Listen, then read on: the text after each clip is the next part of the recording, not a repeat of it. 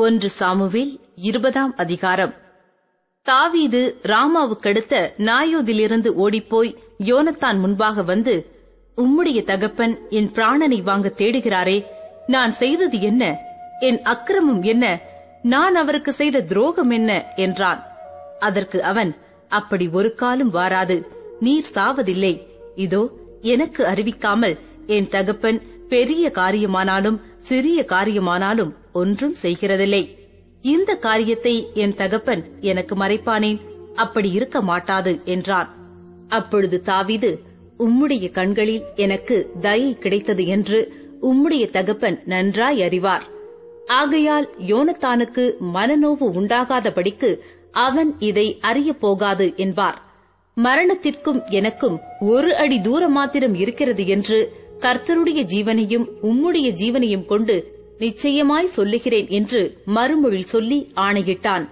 அப்பொழுது யோனத்தான் தாவீதை பார்த்து உமது மனவிருப்பம் இன்னது என்று சொல்லும். அதன்படி உமக்குச் செய்வேன் என்றான். தாவீது யோனத்தானை நோக்கி இதோ நாளைக்கு அமாவாசி.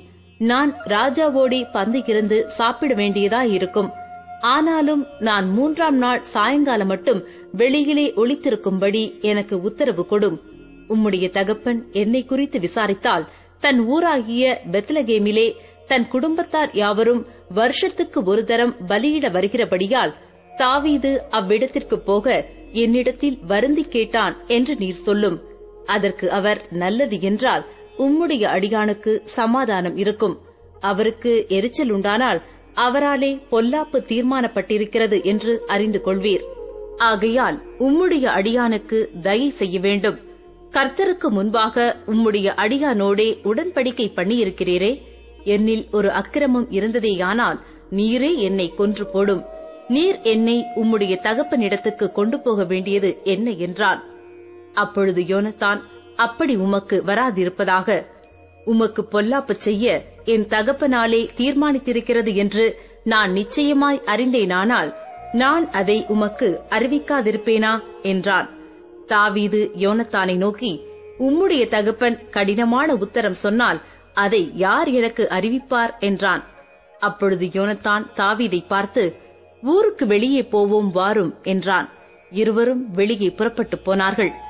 அப்பொழுது யோனத்தான் இஸ்ரவேலின் தேவனாகிய கர்த்தரை முன்னிட்டு தாவீதை நோக்கி நான் நாளையாவது மறுநாளிலாவது என் தகப்பனுடைய மனதை அறிந்து கொண்டு அவர் தாவீதின் மேல் தயவாயிருக்கிறார் என்று கண்டும் அதை அப்போது உமது செவிகளுக்கு வெளிப்படுத்தும்படிக்கு உமக்கு சொல்லி அனுப்பாதிருந்தால் இஸ்ரவேலின் தேவனாகிய கர்த்தர் யோனத்தானுக்கு அதற்கு சரியாகவும் அதற்கு அதிகமாகவும் செய்ய கடவர்.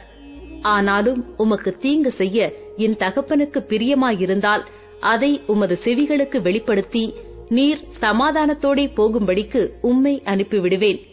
கர்த்தர் என் தகப்பனோடு இருந்தது போல உம்மோடும் இருப்பாராக.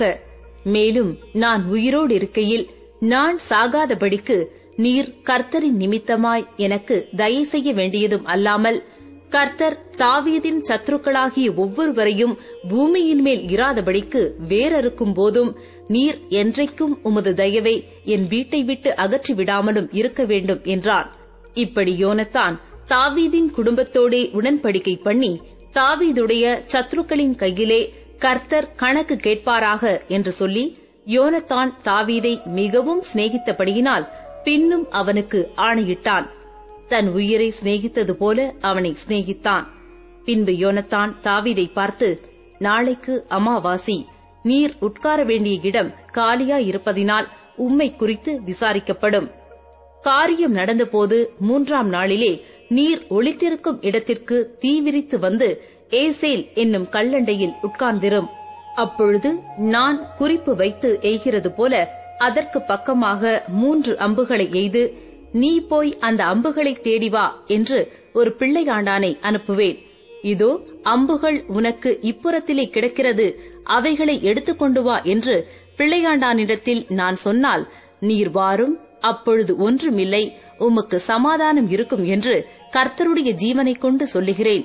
இதோ அம்புகள் உனக்கு அப்புறத்திலே கிடக்கிறது என்று நான் அந்த பிள்ளையாண்டானிடத்தில் சொன்னால் நீர் போய்விடும். அப்பொழுது கர்த்தர் உம்மை போகச் சொல்லுகிறார் என்று அறியும். நீரும் நானும் பேசிக்கொண்ட காரியத்திற்கு இதோ கர்த்தர் எனக்கும் உமக்கும் என்றைக்கும் நடுநிற்கும் சாட்சி என்றான் அப்படியே தாவீது வெளியிலே ஒளித்துக் கொண்டிருந்தான். அமாவாசையானபோது ராஜா போஜனம் பண்ண உட்கார்ந்தான். ராஜா சுவரண்டையில் இருக்கிற தன் இடத்தில் எப்போதும் போல் உட்கார்ந்தபோது யோனத்தான் எழுந்திருந்தான். அப்னேரோ சவுளுடைய பக்கத்தில் உட்கார்ந்தான்.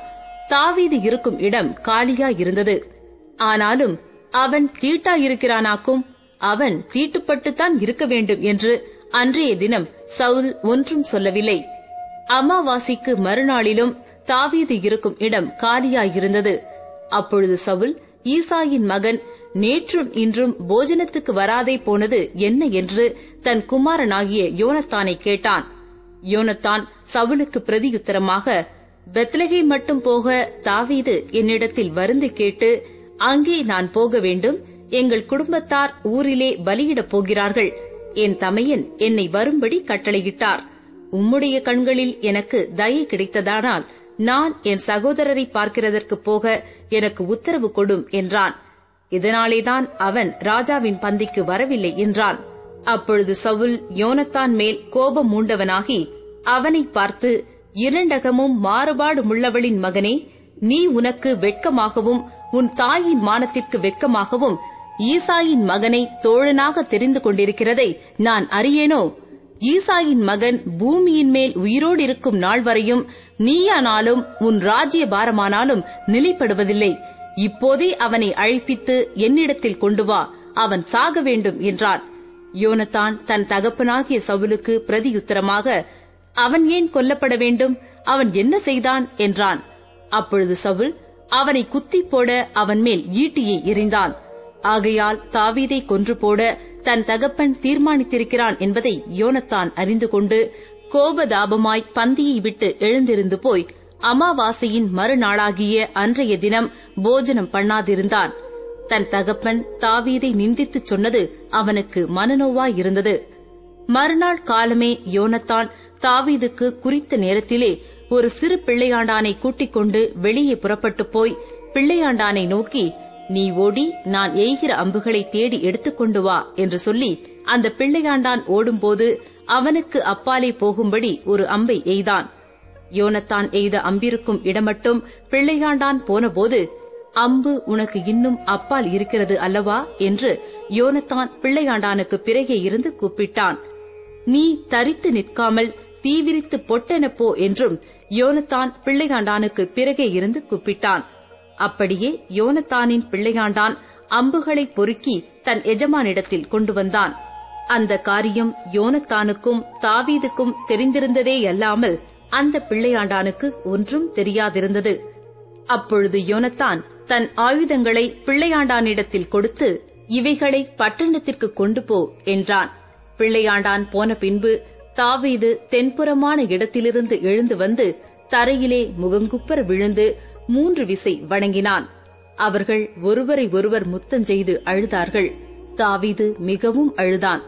அப்பொழுது யோனத்தான் தாவிதை நோக்கி நீர் சமாதானத்தோடே போம் கர்த்தர் என்றைக்கும் எனக்கும் உமக்கும் என் சந்ததிக்கும் உமது சந்ததிக்கும் நடுநிற்கும் சாட்சி என்று சொல்லி கர்த்தருடைய நாமத்தைக் கொண்டு நாம் இருவரும் ஆணையிட்டுக் கொண்டதை நினைத்துக் கொள்ளும் என்றான். பின்பு அவன் எழுந்து புறப்பட்டுப் போனான். யோனத்தானோ பட்டணத்திற்கு போய்விட்டான்.